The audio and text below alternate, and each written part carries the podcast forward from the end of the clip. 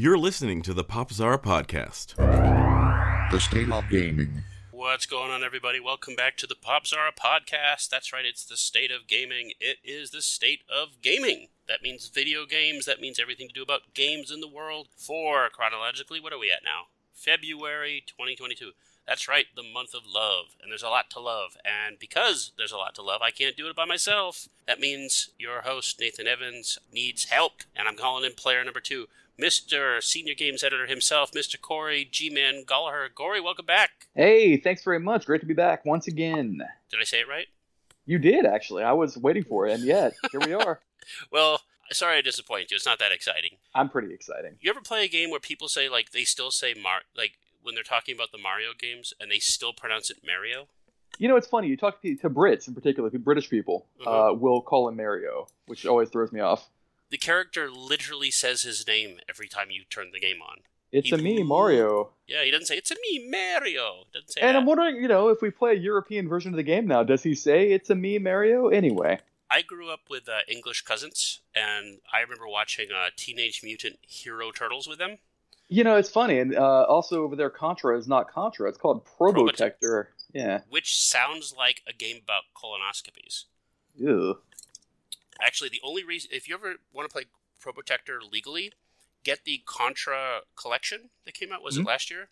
I think it was last year. I have a copy of that, and it does have you can play Probotector. You can play Pro, uh, bleh, Probotector, but I will say this: if you want to get the authentic Probotector, you got to get the Probotector that plays in PAL format, and because PAL format runs slower than NTS. Uh, what is it? NTSC?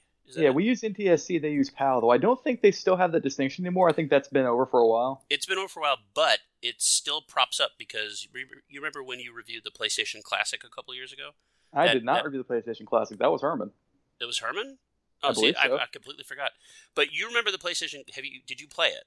No, Like- I heard it was terrible. Okay, you play and within ten seconds. You automatically know something ain't right because the games are actually the PAL format games. The games run slower, right? Like they run slower. Yeah, it's it's noticeable and it's terrible. It's awful. It's really bad. It's also amateuristic. But anyway, you know what is not amateuristic? Talking about games. So thank you for tuning in, everyone, to the State of Gaming podcast. It's where myself and Corey are going to talk about what's going on in the video game world. Uh, we usually start with a bunch of big games coming out. We go down to some number stuff, and we wrap it up with everything else. So let's get on. Let's talk about the games that are buzzing for February 2022. Well, let's go ahead and do that. So we're going to start off with a big one, and by Mhm. big I mean big in terms of uh, how much content is in there. Uh, 500 hours apparently. So Sure. that's got an asterisk. Yeah, I don't really believe that. Um, we've got Dying Light 2 Stay Human. I played it, did a review for Popzara. Given my status as a reviewer, I must unfortunately note that I often don't get a chance to finish these games, especially not one that runs for as long as Dying Light 2.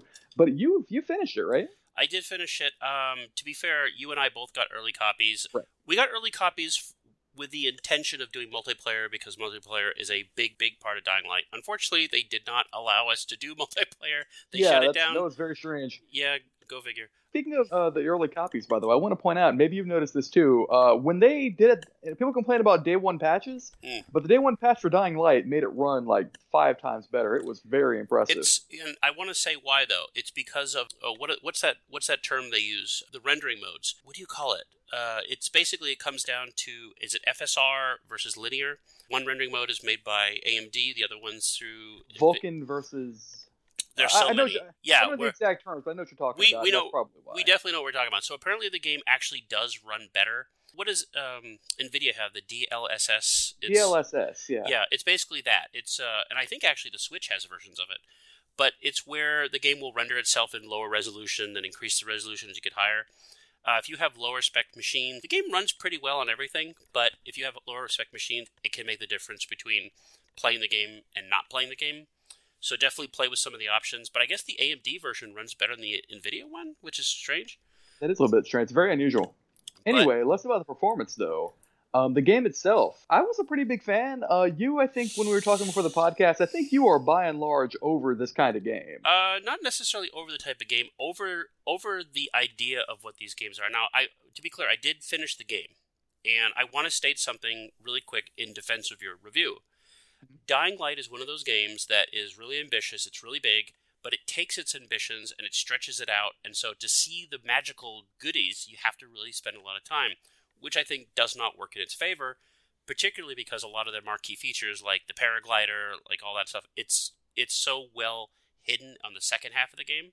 Yeah, a lot of the a lot of the more interesting stuff comes later on in the game, like Yeah. far deeper in than you would expect. You spend about 15 hours, 10 to 15 hours, depending on how much side stuff you're doing without the paraglider, which is a central component of the game when you get it, because you're in this area with you know bigger skyscraper. Spoiler alert: uh, area has is a lot more vertical skyscrapers, so on and so forth. You need to be able to glide. That's when they give it to you. Uh, there's no indication at all this comes up beforehand. No, not not really. And my biggest, my only biggest, uh, my biggest issue with the game coming from Dying Light One is that Dying Light One was never a masterpiece by any stretches, but it, it had a central function, it had a good feedback loop, and that once you get into its groove, it's very entertaining and it knows when to say stop. Sure. Um, what's what's the company that did Techland? Is that Techland. uh, Techland? They they did something that a lot of developers don't do. They kept updating the game over and over. I- they never stopped. I'm pretty sure there was new. I'm pretty sure there was new Dying Light DLC like a month ago. Yeah, and they kept, and I think it's going to be remastered again. Like it never stops. And so, I was going to say, if you read Corey's review of Dying Light 2, remember the game is probably going to change a lot, and it probably already has changed. So just make sure that when you play it, just remember the reviews you're reading may not be 100% up to date. I'm so sorry. That's a solid. That's a solid point. Yeah, the review that I wrote of the game was based on a largely my experience with the pre-release version of the game. For one, for two, even at launch, the game that you're playing now is going to be leagues different. different, in yeah, it's going to be different, and They're going to add better. DLC. Yeah, I mean, it- it's not bad. Like I, I enjoy it for what it is. The big problem, of course, is that it is a very expansive game. Like you beat it. How much side stuff did you do? a lot and after a while though it becomes overwhelming because uh, a lot of the stuff becomes samey very much like the um, the ubisoft assassin's creed games i don't know how I, I don't look we're in the middle of a zombie apocalypse right i don't give a hell about finding flour or delivering a letter or getting a scarf or doing at, at this what stuff point at what point do the resources that you get for this stuff stop mattering because one thing that i noticed when i was playing even recently Mm-hmm. excuse me was um the only resource that really seemed to make my character feel any stronger was the uh, the inhibitors the actual stat points Well, again, that's one of the things that's hidden. Uh, they hide uh, the inhibitor locators again well into the game, where it's like, for example, the game will tell you, "Oh, inhibitor inhibitors make you uh, increase your stamina or increase your health if you get so many." But the problem is the game's native inhibitor locator doesn't work. It's like inhibitor located, and it's it's nowhere near where you are. i noticed i noticed that it actually Yeah. will start chirping at you and like it's it, it will tell you within a horizontal range of wherever it is but it doesn't think about the vertical so this thing could be on a, a skyscraper 50 stories above me and it's like inhibitor nearby i'm like it's not And then- actually Well, then when you eventually you get the locator to find the inhibitors, it becomes a scavenger hunt to go get them, so you can make the game easier.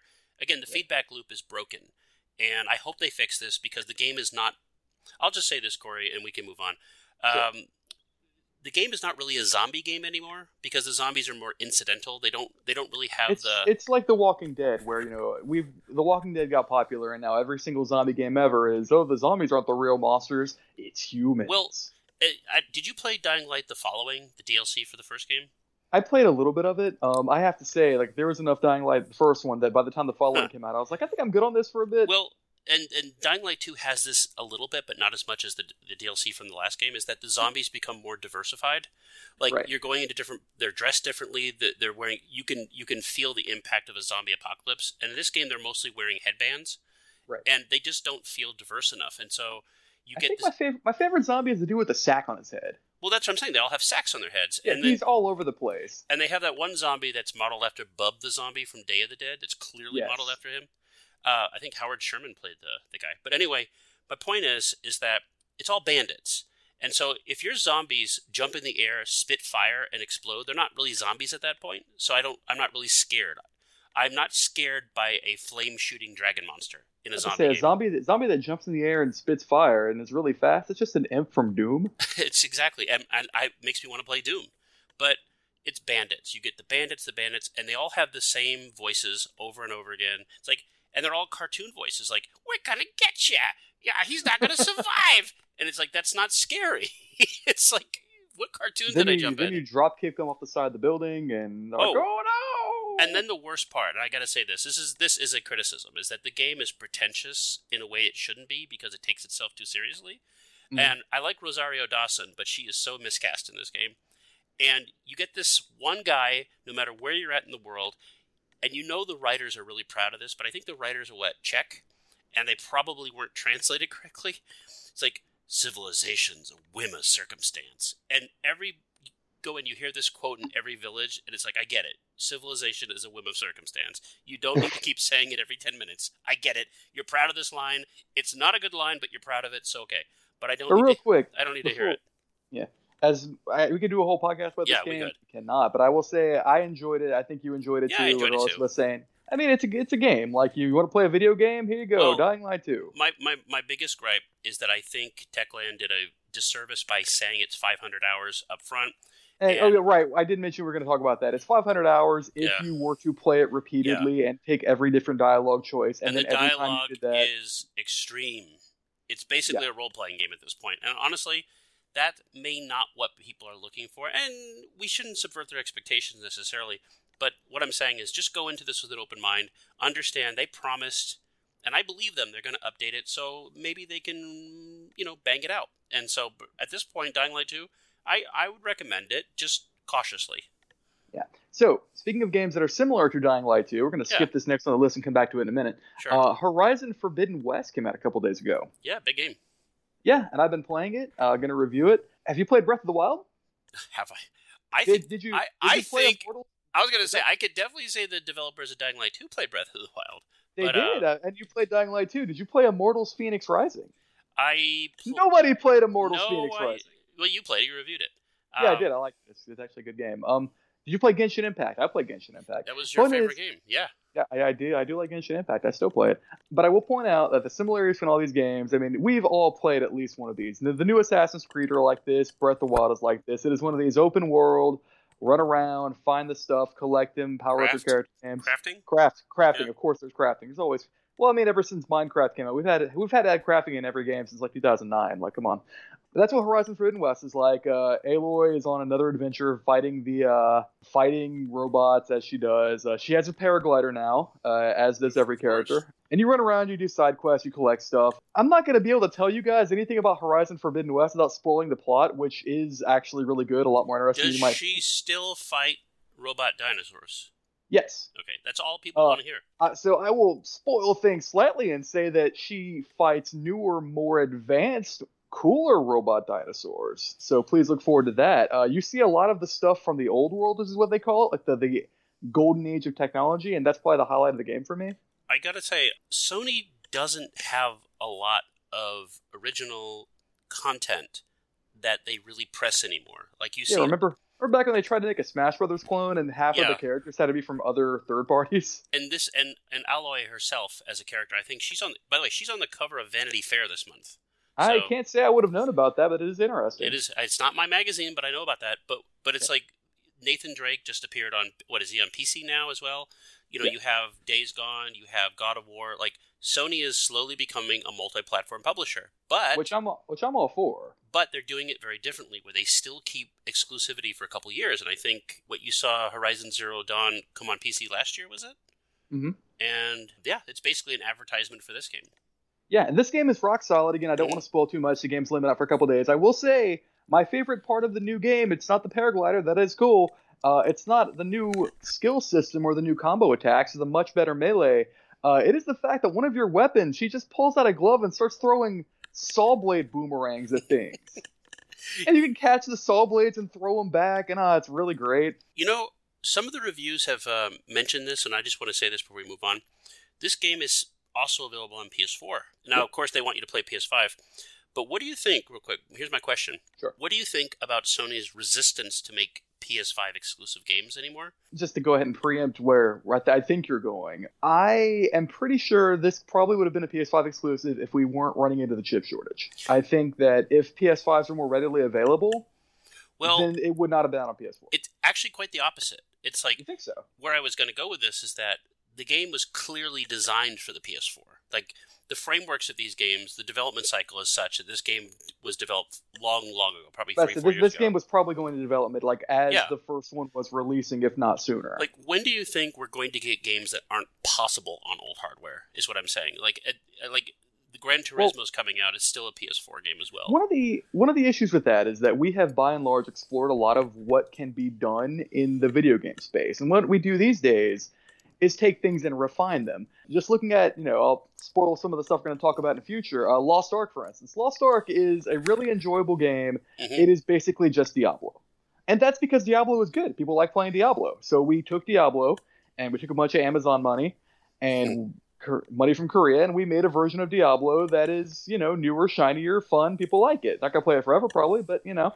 Um, looking down further, Monark. Monark is basically just Persona or Caligula. Like, we have explored a lot of what can be done with games right now. And I think what it's going to take to change that up, and uh, I mentioned this on my podcast with Moses Norton from earlier this week, hint, hint. I think the pioneer that's going to change this up and help us explore, you know, the space of gaming a bit more again is Nintendo, because that's what they tend to do. Remember back before the Wii came out, we couldn't conceptualize what the Wii remote would do. It would cause your flat screen television to break. because you'd fling it at the screen, right? Or with the Wii U and the Switch, which is basically just the Wii U too, we couldn't really think of a system like that. By the way, you, Did you see they put out a PSA that the new upcoming Nintendo Sports will not work on the Switch Lite? And I think they did that because I think they're afraid of people throwing the Switches at TVs. um, I mean, those things are small. You could probably throw them pretty hard. I bet it would really screw up a TV. it's crazy. Anyway, uh, but yeah, my point is that I think we're waiting for somebody to make a new big move so everybody can follow along with it. Because I mean, Horizon Forbidden West, Dying Light 2, Immortals Phoenix Rising, Genshin Impact, Genshin Impact, one of the biggest revenue producers in the entire industry today. All of those, we look back at Breath of the Wild. Yeah, it's who would have thought though, really? I'm not going to guarantee it'll be Nintendo that makes the next step, but we're waiting for somebody to make a next Well, step. it does uh, lessen the argument that hardware alone makes games better. I mean, I mean, it's an old argument. I, you and I are, already know where we fall on this side, but it's not like Right. you got a PlayStation Five, you need a PlayStation Five to play this game. That would be like going back to Dying Light. You need a PC to play Dying Light. No, you can play it on the Switch. Like, Yeah. I mean, it may not look as good. Like, uh, Horizon Forbidden West does not look as good as the PS5, but it looks pretty damn good. Yeah, I mean, like- a lot of it comes down to the degree of quality you want your experience to have. And I know that I, I especially am an outlier when it comes to what I expect from my games. I want the perfect experience. But there are a lot of people who are like, you know what? Um, I bought the PS4 version. I own a PS4. It's slightly cheaper. It's what I played the first game on, so it's fine. Mhm. One thing I want to point out with the PS4, PS5 thing: if you purchase the PS4 version of Horizon, I know what you're going to say. Yeah. they would give you a free upgrade to the PS5 version for ten dollars less. This is the last game that we're, they, Yeah. they've said this is the last game where this is going to happen, and people are like, "Oh, they're so evil. Sony are the worst for not doing this." And I'm just like, they basically advertise an exploit to their store and let you do it Well- and didn't fix it. No, no. I'll tell you why they did this. Is because there was a story that came out earlier this month that I don't know if it's true. They said Sony was going to ramp up production of PlayStation 4 hardware because Really? eh, because they already announced in their earnings report that the place they're they're slashing expected sales of PS5 in half.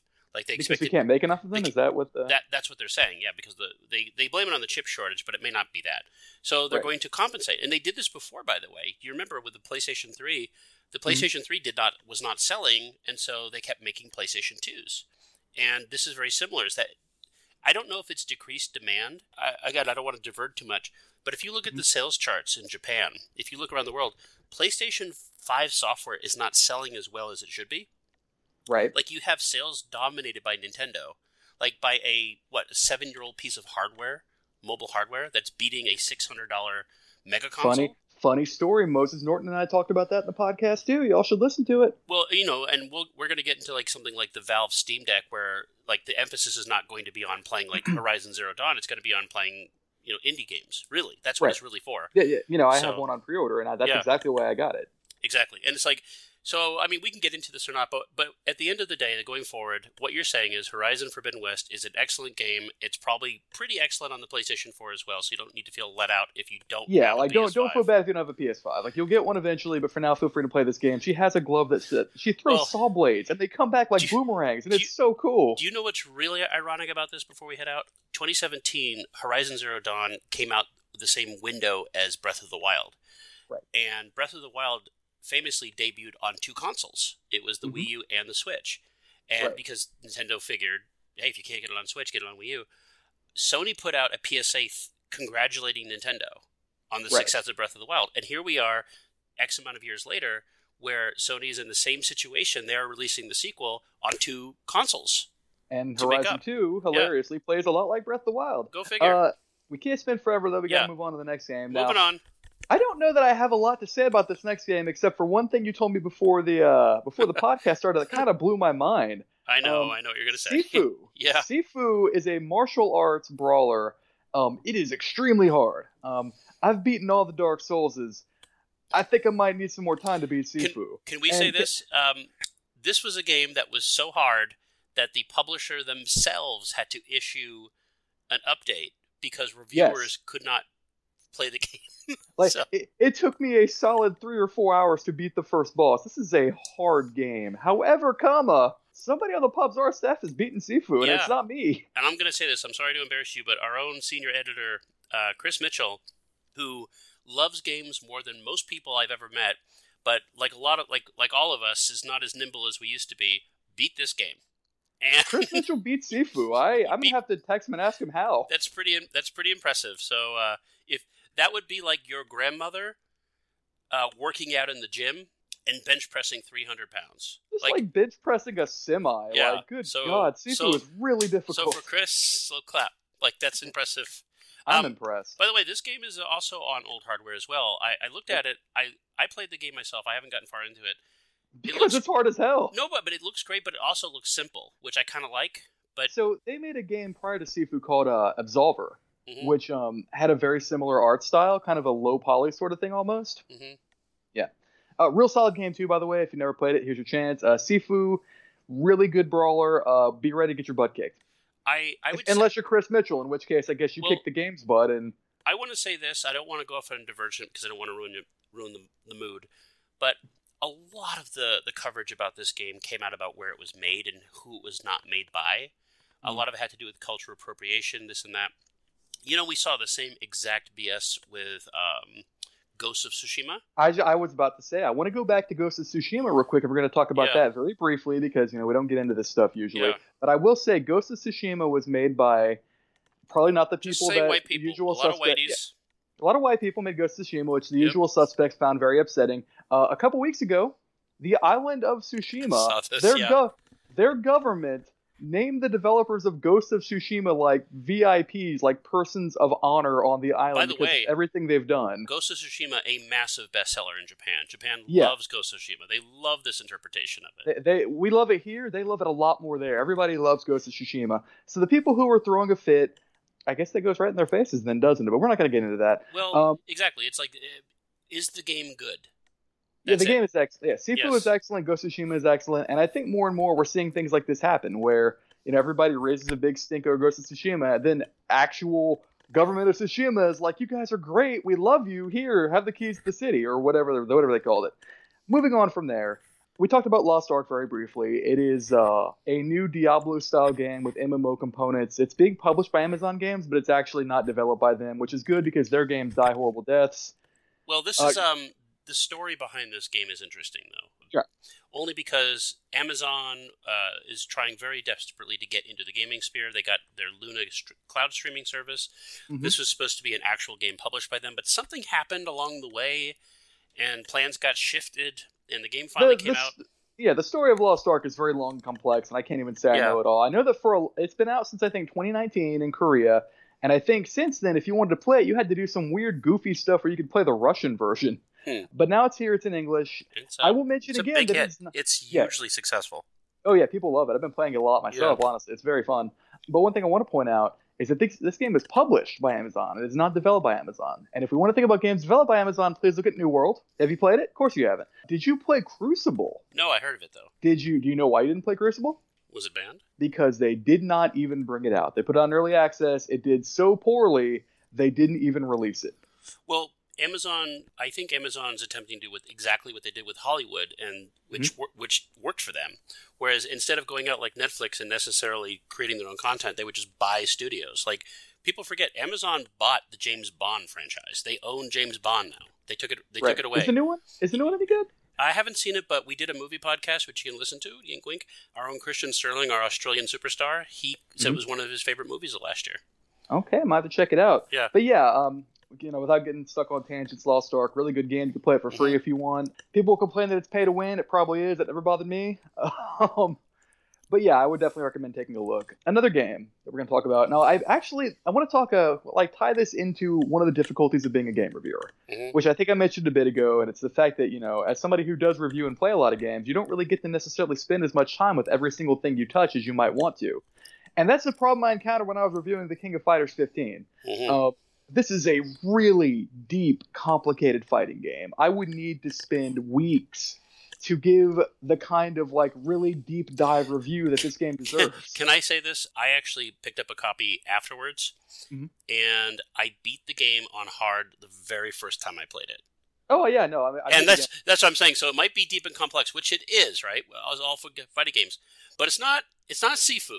it's not yeah, hard. it's- I actually beat the game as well with the your final boss is your weird yeah, like she's got like a gem hair and she beats you up multiple with it. multiple forms and yeah. Yeah. Uh, it's a good game. It's such a good game that I want to spend more time with it. Uh, we don't typically do re-reviews on Popzara because honestly, stuff comes out constantly. We just don't have the time. But this is the kind of game that has enough going on that I would definitely You- consider that if I could. you did the same thing with Street Fighter Five, where Right. you actually took a second look at it because, like games like Street Fighter Five or No Man's Land, they Mhm. become so No Man's dr- Sky. No Man's Sky, sorry.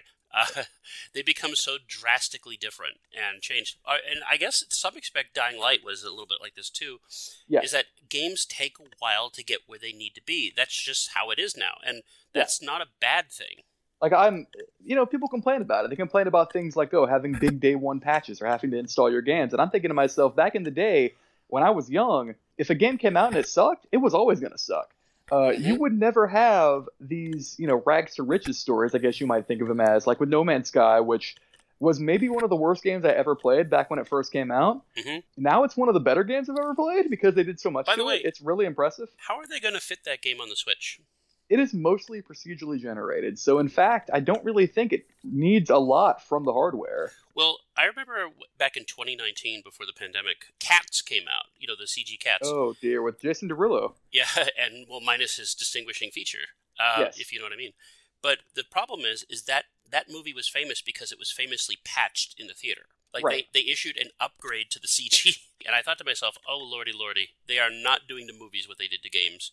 But and I and I don't think this is a bad thing. It's like we were just saying, like games that are released now, they tend to come out in pretty good shape most of the time, and then they get better. let me say this though: back in the old days, when you had cartridges, when that was it, you bought the game, that was it. It had bugs, that was it. You're stuck with it. Mm-hmm. There was one side effect of that crap. If you paid money for a game that you were stuck with, you couldn't just say, "Oh, screw it, I'll want my money back" or whatever, or patch it up.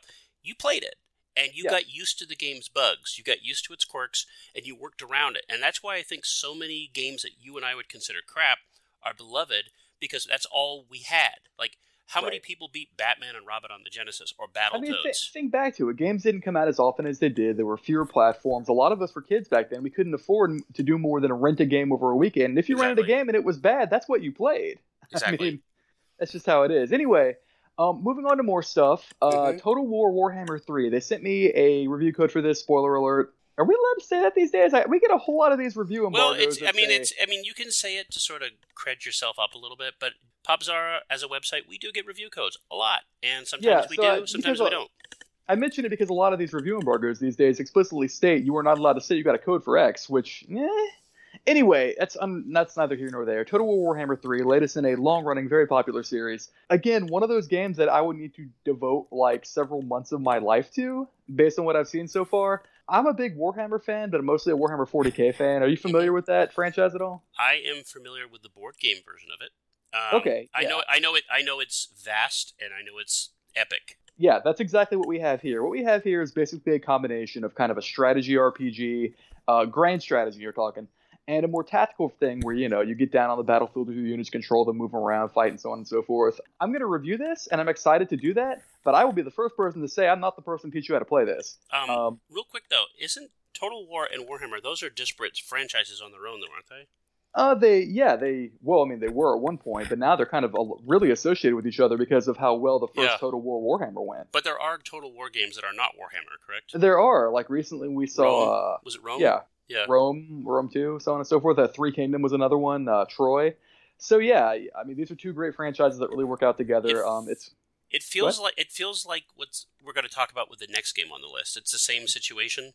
That's true. It's very true. Next game, speaking of which, we'll go ahead and do it now. Uh, Yeah. Dynasty Warriors 9 Empires. And uh, let me tell you, my character in this game is Alfonso Deegan. He is a crusty, hard boiled detective who was recruited by the generals of China, and now he's stealing their wives and beating up their foes. Uh, because that's the kind of game where you do this. You basically get to be your own Dynasty Warriors character. It's the latest in this kind of uh, create your own dude series, uh, sub series of Dynasty Warriors games. But it's still beat up thousands and thousands and thousands. Oh, oh yeah, no, my Yeah. dude has nunchucks and it's it's it's a massacre. Isn't there um well like I said, the, Koei Tecmo they they farm this this franchise out though. Like you they have things like Nintendo has their Zelda version, there's uh what what's the other thing Nintendo has with this? It's um uh, Fire Emblem. Fire Emblem, which I think they just announced a new one. There's yeah, there's all sorts of different. There's even the movie which we talked about before that you actually love. That's Yeah, the, really new- silly. the Dynasty Warriors movie is actually really excellent. but yeah, this is a rock solid game and have a lot of fun playing. Expect the review soon. Will point out that this has much more of kind of a focus on grand strategy and such than you might expect from this sort of game unless you're a long running fan of the franchise. So be ready to, you know, use your brain a little and not just hit people with your nunchucks. So you do a lot of that too. following funny. up from yeah, following up from that, uh, Monark, which is a game I reviewed a couple days ago, and I don't know if that if that's up yet, but um, I liked it. Monark is the latest from uh, Furyu, and they are known for the Caligula effect games, which um, if you've ever played the more modern Persona series, which you don't, you're not a big anime fan, so I don't really think you have, but I'll talk, I'll speak to them. Uh, you're a high schooler. High school is under attack by demons. You have to defeat them, etc., etc. Uh, yeah, if you're if you're even looking at playing Monark, you know what kind of game this is. You know, you know if you're gonna like it or not. I was talking to a friend the other day about this. How much? Have you ever noticed how much modern anime is about high schoolers defending themselves? Like it doesn't matter. Like a bunch of high schoolers are piloting mechas, or a bunch of high schoolers defending themselves from ghosts, or a bunch of high schoolers have to defend Oh yeah, themselves I mean from you know the, you know the reason, right? I mean over in uh, in Japan, once you become an adult, I mean you're locked into the life of a salaryman for the rest of your life. But Gotta when say, you're a high school, yeah, when you're a high schooler, the world is open and free, and also you fight demons. Point being, uh, Monark is one of those games that we can't get into too much in the podcast because it has to Mhm. spoil the story and so on and so forth. But I will say it's very good for what it is.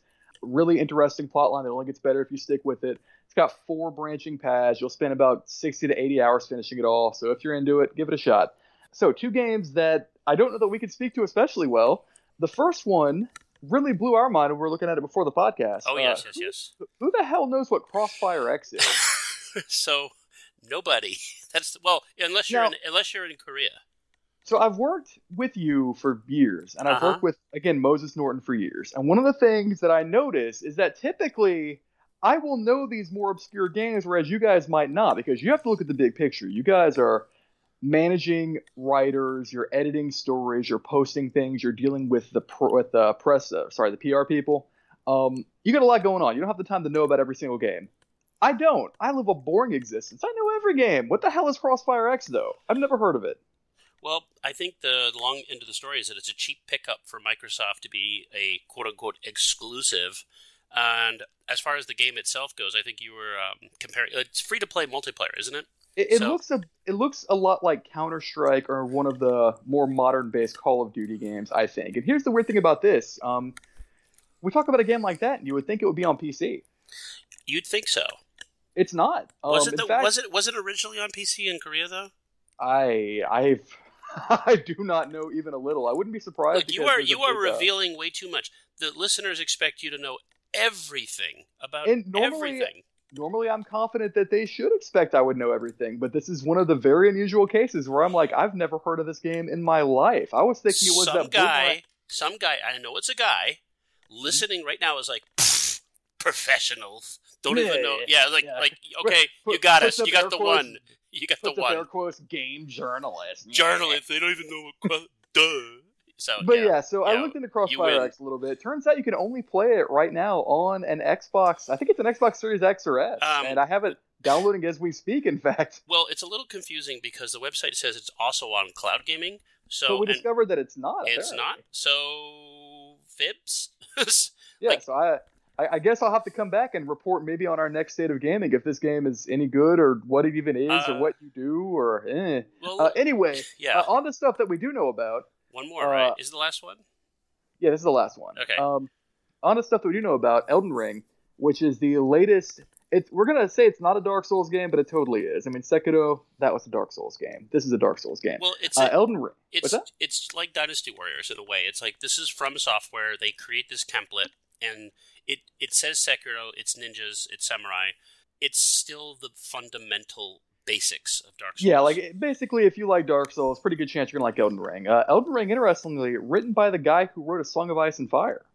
you talking about Mr. George R. R. Martin. I'll never finish Game of Thrones. That's the guy. I believe he wrote the story for Elden Ring.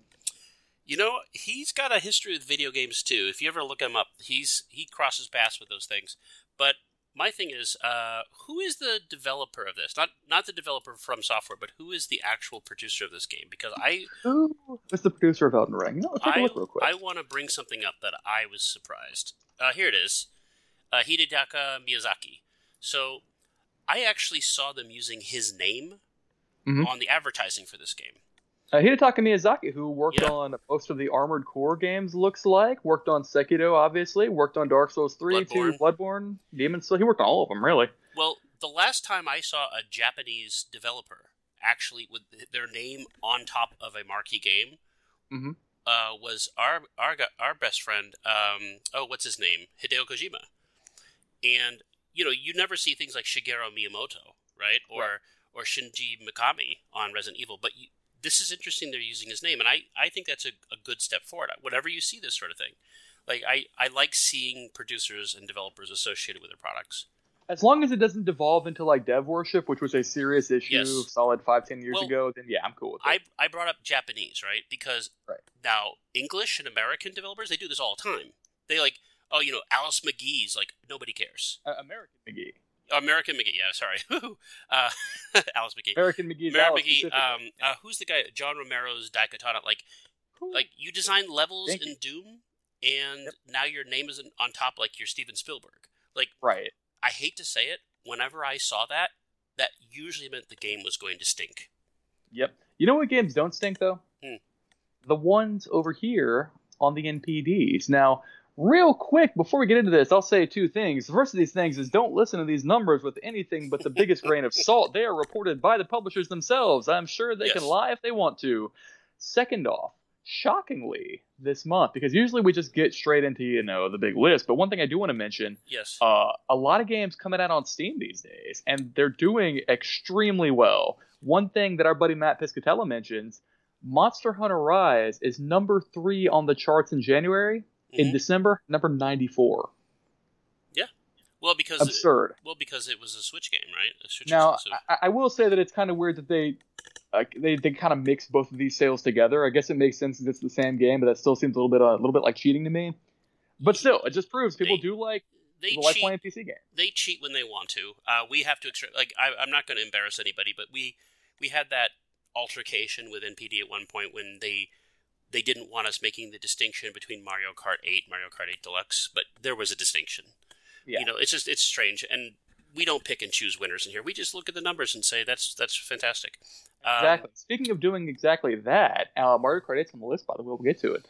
Uh, let's go ahead and go up the list, shall we? Uh, real quick though, I was just looking. Uh, what was the total number? What was the what was the percentage change from last month? We we never talk about that. Percentage change of what sales? Yeah, sales. Is it? Um, oh, okay. consumer Down. consumer spending went down a little bit, which that's not surprising. just- I mean, you're comparing it to uh December, you know? Well, I was going to say it's mostly has to do with hardware acquisition. I think. Oh no, I'm um, sorry. That was fro- down from a year ago. Okay, that makes sense. And that's hardware acquisition. It's you know the the supply chain issues and so on and so forth. I'm not surprised. Let's get into it. So let's talk about the top twenty, starting from number twenty. And honestly, there's not a whole lot of new stuff on here. Uh, we'll get to them when we get to them, but most of these are familiar names. Uh, Call of Duty Black Ops Cold War, number 20. Number 19, uh, Smash Ultimate, of course.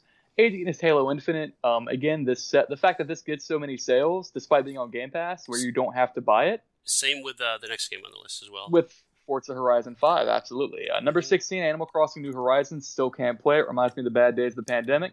Uh, number 15, Mario Party Superstars. Uh, number 14, NBA 2K22 sports game. Don't know the first thing about it.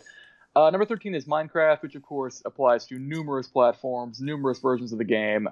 And again, another game that's on Game Pass. You don't have to buy this, and yet here we are. Mhm. Number 12, Far Cry 6. You know, did you remember? Uh, Ubisoft has a Game Pass as well. They have uh, UPlay is coming. Is it UPlay? It's a I think it's called UPlay Plus. Plus? I heard that's coming to uh, Game Pass. Is that yeah, true? it's funny you should you know it's funny you should mention that. We're going to talk Yeah. about that in just a second. Actually, number eleven, Pokemon Brilliant Diamond and Shining Pearl. Reviewed that a while ago. Solid set of games. Number ten, Battlefield 2042. I've heard this is not so solid. I've not played it. It's interesting because the game's got a lot of after controversy, and it looks like there have been stories that EA is blaming the pandemic, and they're blaming Halo, and they're blaming everything. But the fact of the matter is, if you really expected something out of this franchise at this point, it's your So- fault.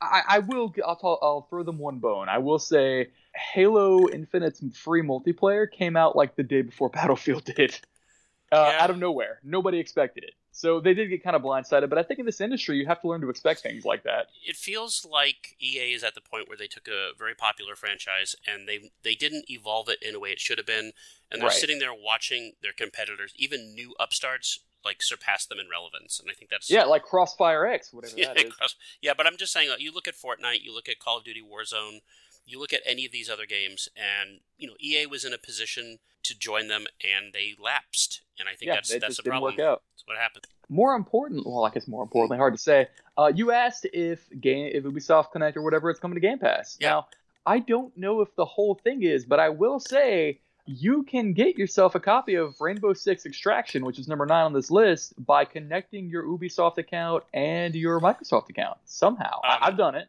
It well, was weird, difficult, but I've done it. Well, speaking of EA, though, they do something similar with Game Pass. That if you have Game Pass, uh, at least the right version, you can connect your EA, whatever they called it, their EA Play, or whatever, because they Mhm. had a competitive version, and you get access to most of the games, but it's it's it's it's not as seamless as you would have thought. Like you you get It's access- not. It- yeah, I actually hadn't done this until recently. I want to say even like last week, and you have to actually use their new app to access their games. Oh. So on, like you can get it pretty close to seamless, but Um, and full disclosure, it doesn't have all like the EA the EA games on Game Pass, and I wonder if this is Ubisoft. Well, like they don't have all the features. They don't always have cloud save. Like it's just it's it's it's a nice handshake, but it's not quite Right. there yet. Like it's cool that you get them for certain, but it could be better, and I'm sure it Yeah. will be in future. Number eight is Mario Kart 8, uh, which I guess also means Mario Kart 8 Deluxe. Sorry, NPD. Yay! Uh, number seven, FIFA 22. Number six is Spider-Man Miles Morales. I'm not surprised that's doing well given the popularity of the most of the recent Spider-Man film. yeah. Uh, Uh, by the way, Mhm. um, first pandemic film to pass a billion dollars. Very very. Have you seen it yet? uh, I've not though. Everybody I've everybody I know tells me this one's really good. Have you? Do you know the? Well, The premise is, yeah, the premise is the different Spider-Man all show up. In fact, I think we had the same conversation on the last episode of the Okay, show. well, well, I just want to be clear because I don't want to spoil it for anybody who hasn't seen a billion dollar movie. But Mm-hmm. uh, the character Miles Morales, I, I wonder when he's going to join the cinematic MCU. I would suspect as soon as possible, given how much money those uh, movies make. Yeah. Speaking of things making money uh, and being very expensive to create, uh, God of War from 2018 is number five this month, and it is there as mentioned because it got a Steam release. Is Um, a, exactly. This is a Steam release version of this game. So, have you played this game before? uh, I want to say this. I'm actually playing the PC version, but it is a slog for me. I'm going to be honest with You you. don't like it, really? I do not like God of War 2018. I'll tell you why. Wow. Because I'm not the biggest God of War fan. Can we just say that?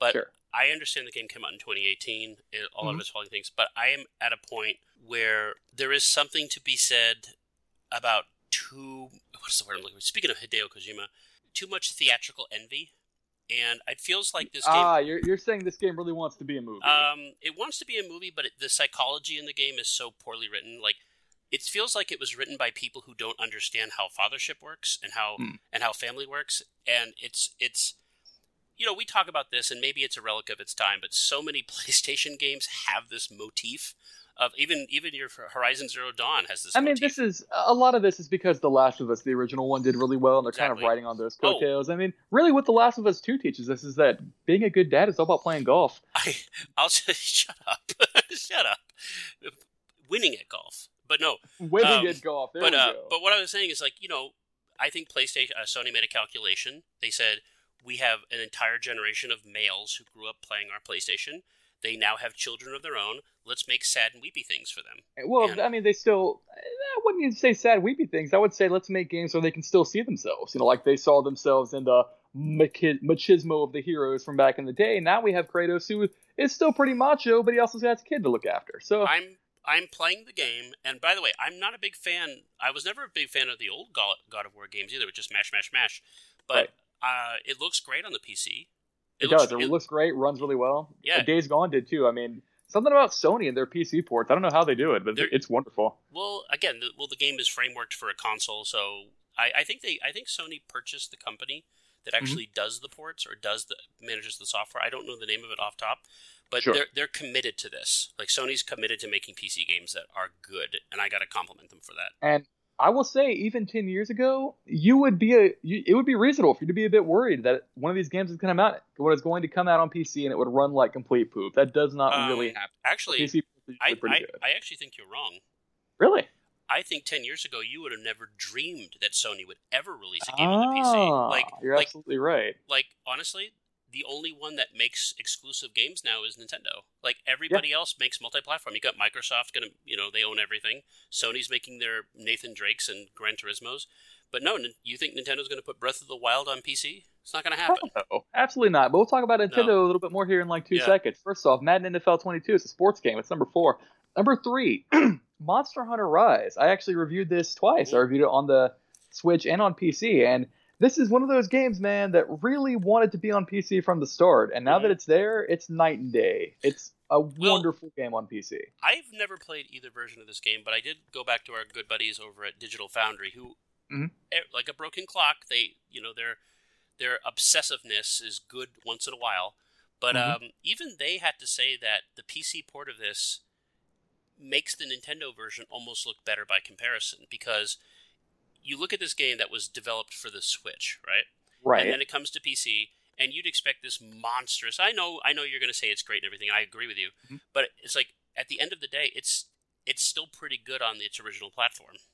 I think with the yeah, I think the point you're trying to make is mostly that the fact that it's on Switch at all and does as well as it does at all is very impressive, and you're not you're not wrong. It's just we don't normally see this go this way. It's usually games come to Switch, and it's a miracle they run at all. But this Right. game was a game that was developed for hardware that is significantly less than the PC. Uh, the Switch is a tablet from like half a decade ago. It is Exactly. impressive. Yeah. Well, it just it makes you want it makes you think about the commitment like Capcom because I think this game was developed on the RE engine Mhm. and which was developed for Xbox, you know, 1 and PlayStation 4 yes. and it, it lets you know how good that engine actually runs if it can if it can run a game this well on the Switch. Of course this like you know this game is going to run better on the PC. You know this. It's Right. it's less a miracle than it would be but but the the fact that you get what you do on the Switch at all is really cool. And yeah, you're Yeah. right about that. And you know, and like I said, uh, if this game is on Steam, then I guess you should be able to play it on your Steam Deck when it comes out. The Steam Deck, which we will get to in just Yeah. a moment. Number two is Call of Duty Vanguard. Maybe also will run on your Steam Deck. Not sure. Hopefully. Hmm. uh, number one, well, we just talked about Nintendo. Number one is Pokemon Legends Arceus, which, uh, you know, Moses Norton and I did a podcast about this one earlier this week. You should listen to that. Mhm. Um, really solid and impressive game. Very divisive amongst the fan base, but the fan base aren't the ones who are spending all this money on it. So I read somewhere that this game has already sold over seven million copies. Like I, I, this is yeah one of the best selling games I think ever. well, like this game came out of the blue in a way because I think the Pokemon games are sort of uh, they're taken as a given for Nintendo. They're going Mm-hmm. because normally they're Pokemon like what you got Pokemon Brilliant Diamond and Shining Pearl, like Mhm. they're just ports of ports. Let's be honest. But this is a entirely new AAA developed game by Nintendo that Again, very similar to Breath of the Wild. very similar to Breath of the Wild, but it, again, I'm not speaking from experience here, but just looking at it, it takes the franchise and it does something unique with it. And every and Yep. almost every time you do that, there's going to be people who are disrupted. That's just how it Yeah. goes. That is how it is. But before we talk about any more about that, let's not worry about that. Let's move on because there's a whole different podcast you can listen to for this game. yeah. So Uh, we will put notes in the notes for you that uh, Corey and his good friend Moses from what is it the the what well, website is that? uh, it- it's it's the-pixels.com. It's his site. yeah, it's fine. We'll you, we'll give you a link so you don't even need to think about it. But so, but basically, this is a huge, huge, huge release. That means Nintendo has another hit on their hands. The Switch has more life, and yeah, this is. By the way, did you hear that the the Switch last month outsold, finally outsold the Nintendo Wii? Really, that's yeah, something. It's uh, Because man, if you if you guys don't remember back in the the heady Yeah. days of 2007, man, you your grandma had a Wii. well, well, when Nintendo announced their new sports game, I actually thought they made a mistake. Cause I, am a big fan of Wii Sports. I don't know if you were, but I I'm a huge fan of it. is, oh yeah. I mean honestly, the game is simple, but that's why I like it. it's got a sequel coming out, but Nintendo's calling it uh, Switch Sports. I wish they had just called it Nintendo Sports because that's what it used to be called on the. NES. But um, but yeah, just call it Nintendo Sports because that's what it is. So Let's talk about a few random things real quick, by the okay, way. Okay. So this is our everything else section. We're just going to briefly go over all the other. We're going to scrape the bottom of the barrel about Yep. what else is going on. So let's just Here, let's okay, this so out. gotcha. First off, here's the industry consolidating even further. Uh, last month, we saw Microsoft purchase Activision Blizzard. Uh, this month, Sony has purchased Bungie. I think I know who got who got the better deal, and it's Microsoft Well, it's really ironic, isn't it? Because Bun- uh, Microsoft used to own Bungie. because uh, Halo came from Bungie originally. Well, I know that uh, doesn't Bungie have a new uh, Destiny out this month? Yeah, they have a new uh, expansion pack for Destiny 2 coming out. I think on the 22nd. So, I mean, if you like Destiny, you really like Destiny. That's not uncommon. But I will say, Activision Blizzard has a much bigger portfolio to do stuff with. Uh, what this tells me is that we might be seeing some different franchises from Bungie sooner or later. Well, is Destiny one of those same games like uh, No Man's Sky and Street Fighter that got better over the years? That Uh, I would. I'm gonna probably draw a lot of ire from our good pal Ben Crossman over there at Computer America because I know he loves Destiny. I will say I don't feel like Destiny changed much at all from when it initially launched. They added more stuff to it. It's still pretty much the same game. It's it's it's been Like- like it, for- it, has been it's been it's been uh, tossed around, hasn't it? Because it was supposed to be this huge, ambitious, like genre changing thing, and those ambitions kind of went by the wayside. I will tell you, the biggest thing for me with Destiny is when I was playing the very first game and I picked up a rare item. It was a purple. I mean, you don't even play RPGs much, I don't think, and you know that a purple item is really exciting. It is. Um, you take the purple item, you go and get it identified so you can use it. Destiny is the only game I've ever played where your items can be downgraded into worse items from the act of identifying them so you can use them. I will say this: um, the developer of Popzara, one of our web developers, um, Mhm. to help celebrate, uh, you know, a, a relaunch a couple years ago.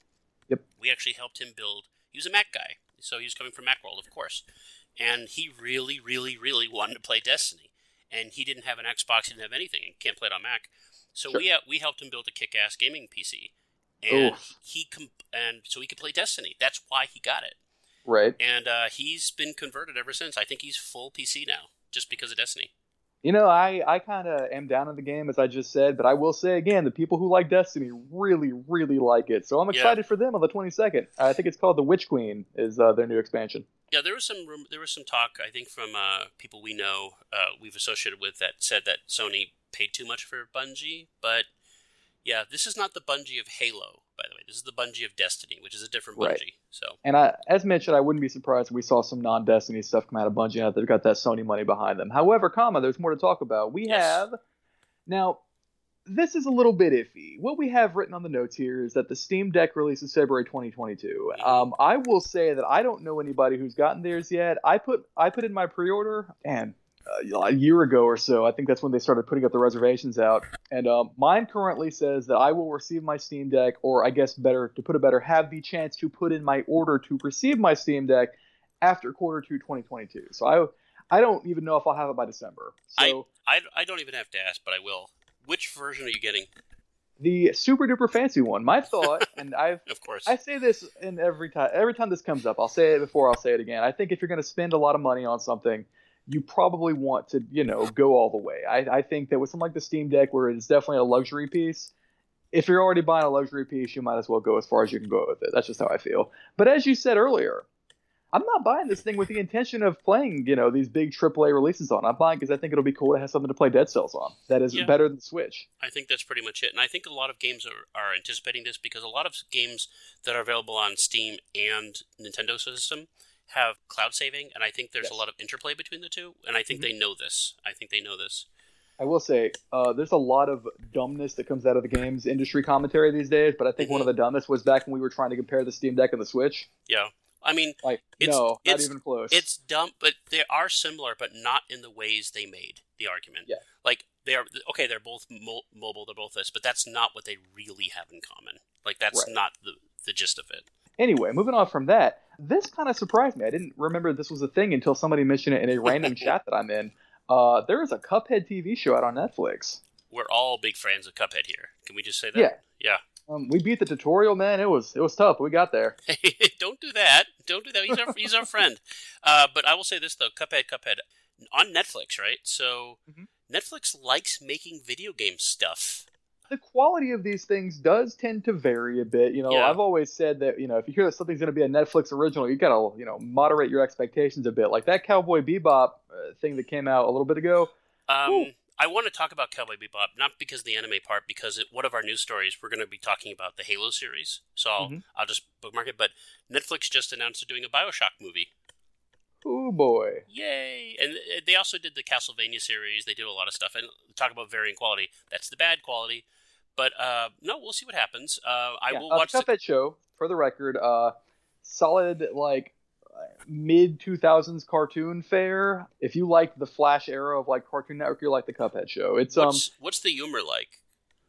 Um, it's slapstick. It it really like pays homage to the old cartoons that inspired Cuphead to begin with, which, you know, you could show it. It is a show for kids. Like it, it's not, which is weird because I'll read reviews of it and be like, oh, you know, it's, it's not really aiming to for the players of the original game. I'm like, first off, who played the original game? I think it's for everybody, really. It's hard though. Uh, I mean, it's it's it's hard by modern standards.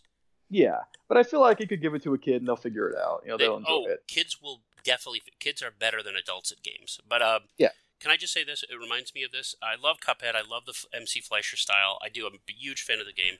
But I'll say this: Have you ever heard of a toy from the 1980s called Mad Balls? I do.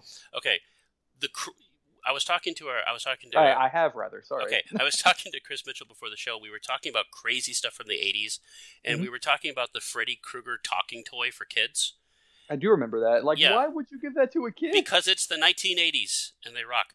But there was this show, there was this uh, toy called Mad Balls, which is basically just these, you know, these balls, these um, styrofoam balls, and they had gross faces on them. And the gods must have spoken because Mad Balls not had not one Corey, but two, two completely different animated shows. wow. One was a Saturday morning cartoon show that was pretty generic. It was like Heathcliff and you know, or the Garfield shows. It was pretty generic. Mhm. But the other one was an adults only version that looked like Monty Python. And Huh. it was an animated show with it was called Madball's Gross Jokes.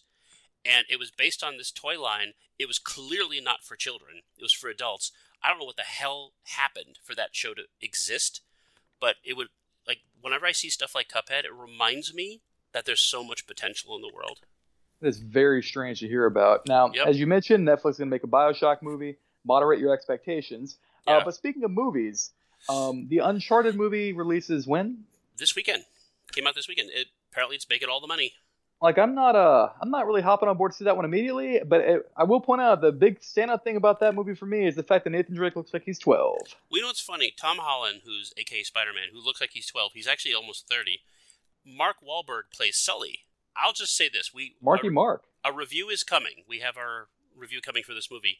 Um, a lot of people have said this, and I still maintain the movie's miscast. And I think Mhm. it's because it's been cast so many times. Right. Do you remember about 10 years ago they were supposed to make uh, David O. Russell was supposed to do this movie, and Mark Wahlberg was supposed to be Nathan Drake.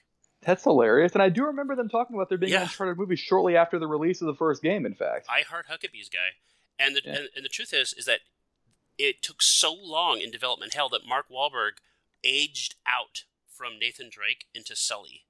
And if you remember, Uh, that, if- that just hurts my soul to talk about. well, I mean, you know, the original game, whether you love Uncharted or not, it's basically it's basically based on Nathan Fillion and Bruce Campbell. Let's be honest; those are the two Yeah. the characters are based on. They're not going to have Bruce Campbell as Sully, although that would be kind of awesome.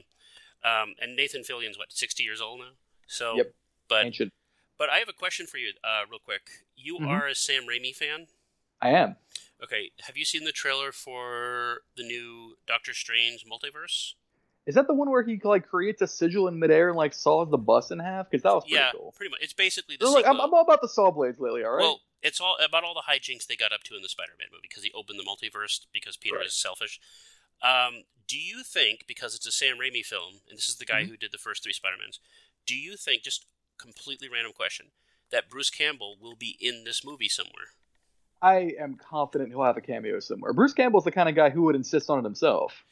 The last Bruce Campbell movie I saw, just for you listeners out there who don't care, uh, he, he- we reviewed it on the site. There was a movie called Black Friday, and I think Yep. it came out late last year. It's where Bruce Campbell plays the owner of a toy store that is open on Black Friday, and the toy store gets invaded by zombies. Yep. It's not great, but it's watchable. But it's a Bruce Campbell film where he's fighting zombies. It doesn't have to be great. You know, you can just get some popcorn and enjoy it. Hey, speaking of movies, though, uh, these two, these next two things are kind of related, actually, and they same, are co- about same parent company, by the way, Paramount. Yes. Same parent company doing the same thing, which is uh, Yeah. Sonic the Hedgehog, which is getting a new film coming out. They've already announced th- this film's not even out yet. The second movie is not even out yet. Mhm. They've announced, let's see, two more two more sequels plus a spin-off of the new Knuckles character, who by the way, Idris voiced Elba. by voiced by Idris Elba, who is a wonderful actor. Yeah. Um, and then additionally the Halo series, which again not out until like March. the end of next month, in fact. Yeah. Uh, they've already announced the second season, and you know people will see these things and like, oh, it's the hubris of these companies and yada yada. But again, we talked about Horizon a little bit ago. Mhm. I guarantee they knew Horizon was going to do well, and that's why they probably were working on Forbidden West like before the first game had even come out. Well, here's the thing. If you haven't noticed, your Amazon Prime subscription is going up. Your Netflix Oh, subscription no. went up. Disney Plus went up. All these things went up. And they said, oh, it's so we can provide you more entertainment. No, it's because you waste money. Because Yeah. you spend billions of dollars buying crap that you don't support. And I said I want to talk about Cowboy Bebop. Cowboy Bebop, whether you like the show or not, the show, it, it was advertised the hell all everywhere. Everything had John Cho everywhere, everywhere. The show cost a lot of money. It was not a cheap show. And they canceled it in like two weeks. Like it, it literally they dropped it and canceled it. They killed it off. Yep. And the problem is, how do you spend that much money And then just drop it like and it's just hot. drop and right. then just drop it like what not, a, not in a a good way? colossal waste of money. Well, that's the thing. The the Halo show, the Halo series, whether it's crap or great, doesn't matter.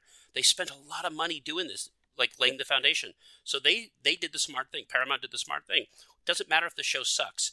All that money, they're getting two seasons out of it, and that's yeah, we're not how you we're spend going to money. spend all this money and then not do anything with it. That makes sense. Well, like There's also more though. There's also more. Is that what if the show needs time to find its footing?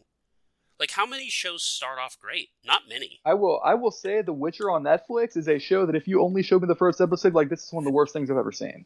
But you stick with it, and by Mhm. episode three, it's it's wonderful. Well, that's again, old TV shows weren't all filmed at once. They were filmed over time, and they would they would show a few episodes. That's where get- the concept of seasons came from. right? Exactly, exactly. But they'd actually they wouldn't film like Seinfeld, for example. They wouldn't film all ten episodes. They'd film Sure. a couple. They'd see the reaction. They'd make alterations. They change it. They change the show to make it better. But if you just lump everything together and plop it on your service and say, "Oh, no one watched in two weeks," and waste fifty million dollars, that's why you have to raise your prices because you're being reckless with money.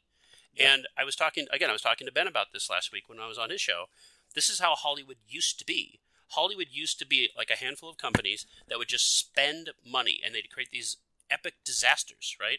And it would bankrupt companies. Like, Heaven, Heaven's Gate, Gigli, and so on and so forth. exactly. Yeah, well, when Sony, I was saying this before, when Sony, um, Sony purchased Columbia Pictures back in the early '80s from Coca-Cola, because Mm-hmm. Coca-Cola, because Coca-Cola, they're a beverage company, they don't know anything about movies, and Yep. so they would just write checks. They'd write checks and they'd bankrupt studios.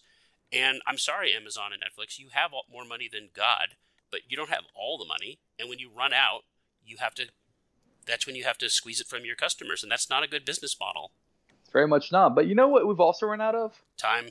Time. Time, I think time. So I think it was a big month. February is usually a pretty good. Like February is usually one of the best months for video games Yep. because we're over the holiday season. We get the first batch of really big stuff, and I'll be honest with you, this is a really good month for big games. You will find something big to play and fun. Maybe not great. Maybe it's, Absolutely. it could be Dying Light, could be Crossfire X. We don't know. It could be anything. Crossfire X. I can't wait to play it. This is going to be a running gag for us. I know it. Yep. Uh, that being said, you have been listening to the Popzara podcast, aka the State of Gaming, for February 2022. That's a lot of twos. That sounds like 2022. Sounds like a sequel. But February 2022, uh, the month of love, and we hope you found something to love. And if you love what you loved, then please give us a good review, share us everything else. Uh, last month was our biggest month ever for a podcast, but I think it's because we had two. We had two Hmm. episodes. So that that's cheating. Let's talk about two seasons. But uh, I want to thank once again our senior games editor, Mr. Corey Gallagher. Corey, thank you, sir. Again, Hey, thank you. thank you again. And everybody, be safe out there. We'll see everybody next time on the next level. Bye bye. You've been listening to the Popzara podcast. For more quality original content, check out popzara.com for the latest reviews and previews in gaming, movies, tech, and more.